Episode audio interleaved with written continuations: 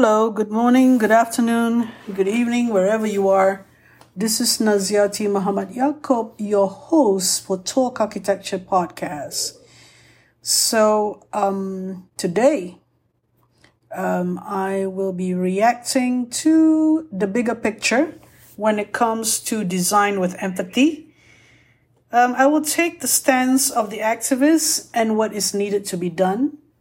Um, I'm referring to two references. The recent one is the astroawani.com um, um, news in Malaysia, where the person with disabilities issue a quote by the senator Ras Adiba, where architects must design with empathy. And I also would like to quote, uh, refer to uh, Crip Camp, the movie. Um, if you haven't seen it already, um, you sh- you would love to see it, and um, it's highly recommended, and um, it's available on YouTube.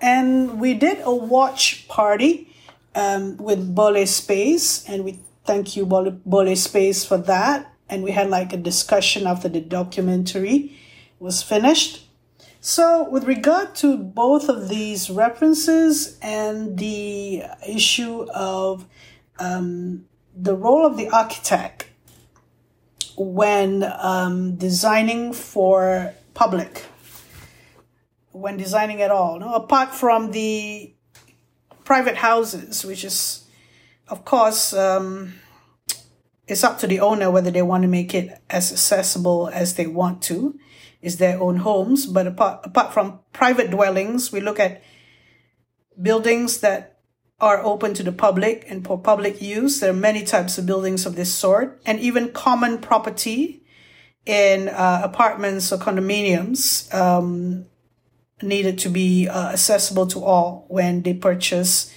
the individual units, obviously. So we go back to this design with empathy and a comment made by a colleague uh, regarding um, that the comment made by uh, um, by the Astro Awani article and in lieu of this movie on the Crip camp and the civil rights movement and the disability international disabled persons movement that came out of this uh, movement starting in the 19, uh, late 1960s. Uh, they were fighting for Section 504 in the US to be mandated. And after that, um, the activists managed to get the American Disability Act to be uh, enacted.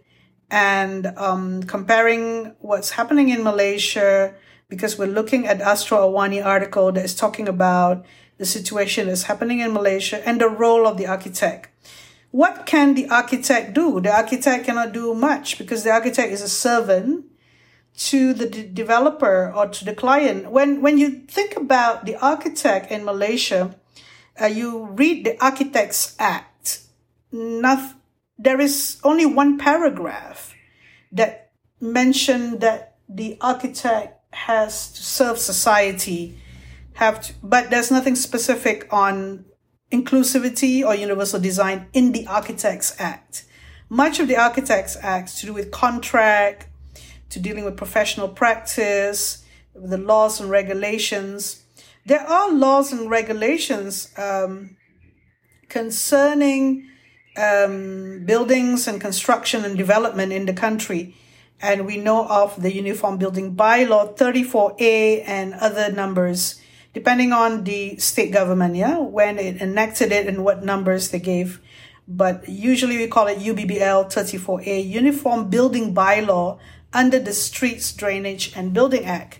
So we have here an act that is similar to the American 504, where buildings, uh, 504 then in the late 60s and early 70s was under the Rehabilitation Act in America, and um, it's about the duty of anyone receiving government funds, they need to make it accessible.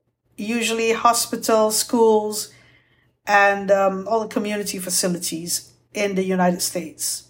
So that wasn't enough because the in Crip Camp, the movie, we see the activists um, said that that's not enough because um, there's also the transportation buildings, and they still have that problem in America, by the way. Um, maybe in subways were not accessible. Uh, I read that before recently.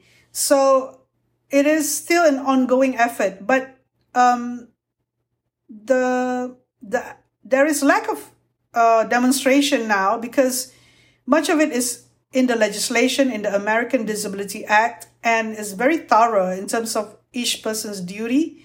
And also they've included um, each person, I mean, each person, each entity, government and public. So private sector also need to make their buildings accessible. So America has done it in a way that is very comprehensive and architects whom I had um, acquainted with in Facebook chat groups, for example, um, kept on repeating that they have to follow the code of the state government and uh, ADA. Um, and it's, it's nothing to be compromised. You know, it's, it's nothing to be like, you have to follow the law. You know, you don't ask that there should be a compromise anywhere. So in the Malaysian situation, we are asking based on the Astro Awani article, we're asking that architects design with empathy. That is just one way. That is just one angle. And even that, there need to be other things to be discussed, like the training of architects, the, um, what do you call it, the um, continuous professional development of architects to be, to be able to design with empathy. How are you going to get that?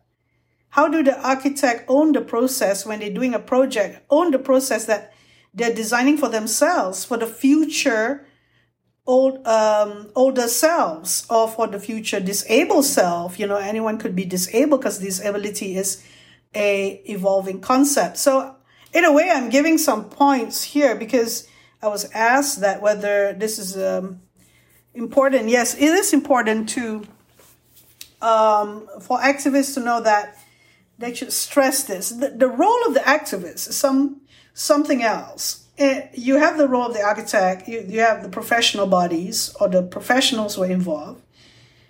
This is just, this is not enshrined in the Architects Act that they should do so. So it's an optional thing, really. But there is only the law of UBBL 34A. So there are buildings that are owned by the government and buildings that are owned by private sector. So how how much accessibility or how much has has inclusivity being done to the new builds and also the upgrading of existing buildings? Because UBBL 34A does compel um, every uh, development, you know, everyone that's involved with development to adhere to this law. But what we don't have in Malaysia is we don't have the equivalent of American Disability Act.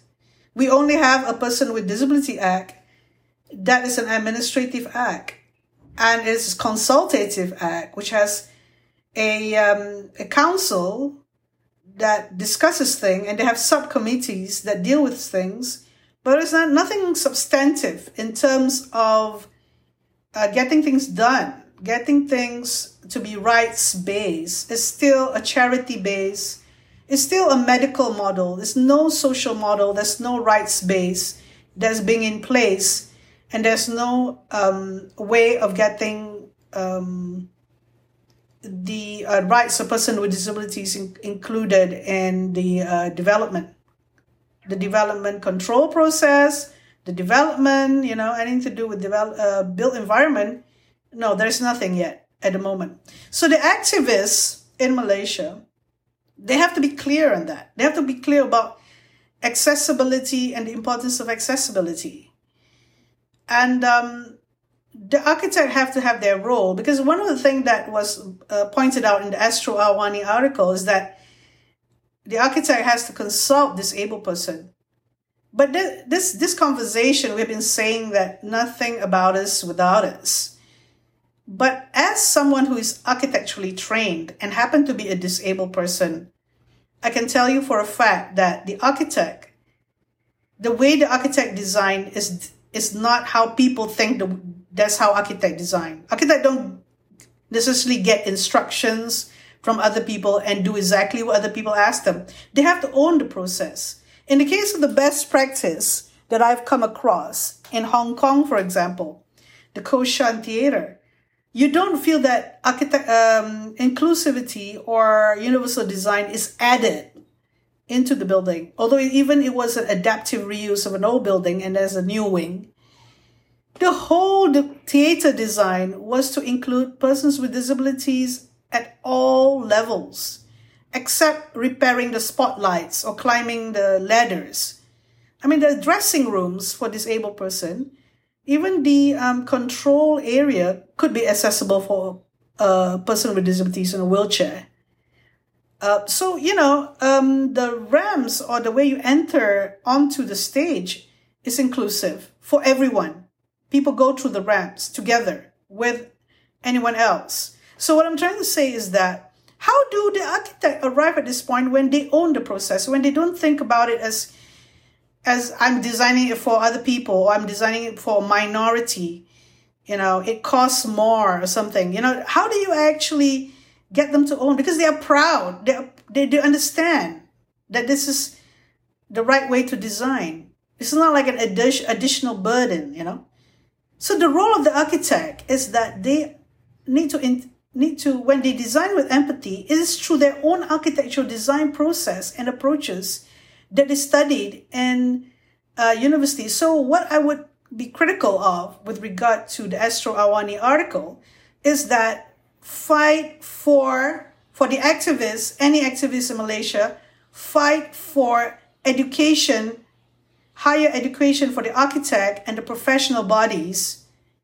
Sorry for uh, in, in the professional um, in the professionals in the built environment fight for them to have universal design being taught in schools of architecture or in their curriculum so that it's second nature to them that is not an additional subject inclusivity uh, is included at the beginning in anthropometrics and ergonomics that you deal with all peoples. How do how do you teach inclusivity in architectural education? That's number one. Number two is a continuous um, CDP, continuous uh, so CPD, continuous professional development.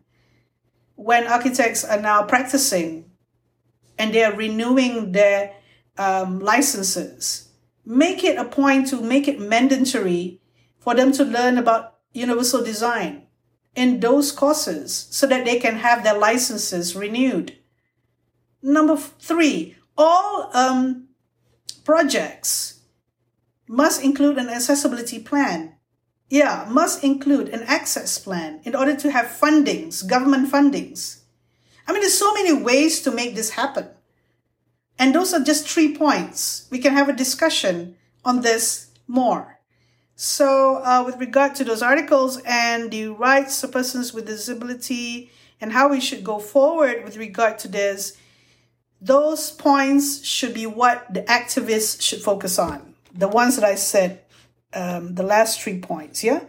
Education at the beginning, uh, when they are students, uh, professional, con- um, uh, continuous professional development, and also in funding of projects where projects have government funding, you know, that you can really make it happen. So with that, I thank you for everyone to listen and we will talk again on this topic further.